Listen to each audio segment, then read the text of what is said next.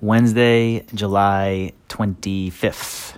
I just saw an idea that I wanted to share, and it's awesome. The thought is organic burial pods, which essentially will turn your deceased loved ones into trees.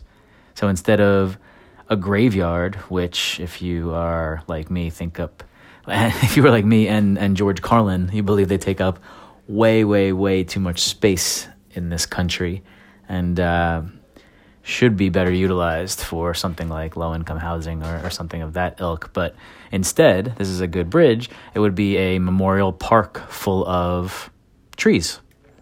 So it, it's it's it was created by this Italian company, and they developed this little pod that puts the body in this fetal position, and they enclose it in a biodegradable capsule and plant it in soil with the seeds uh, of a tree.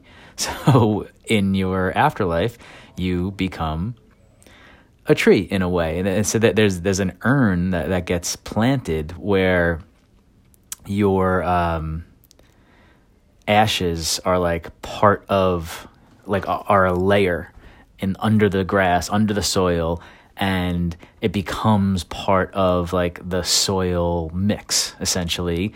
And the seed takes the nourishment from the ashes and it grows into a tree.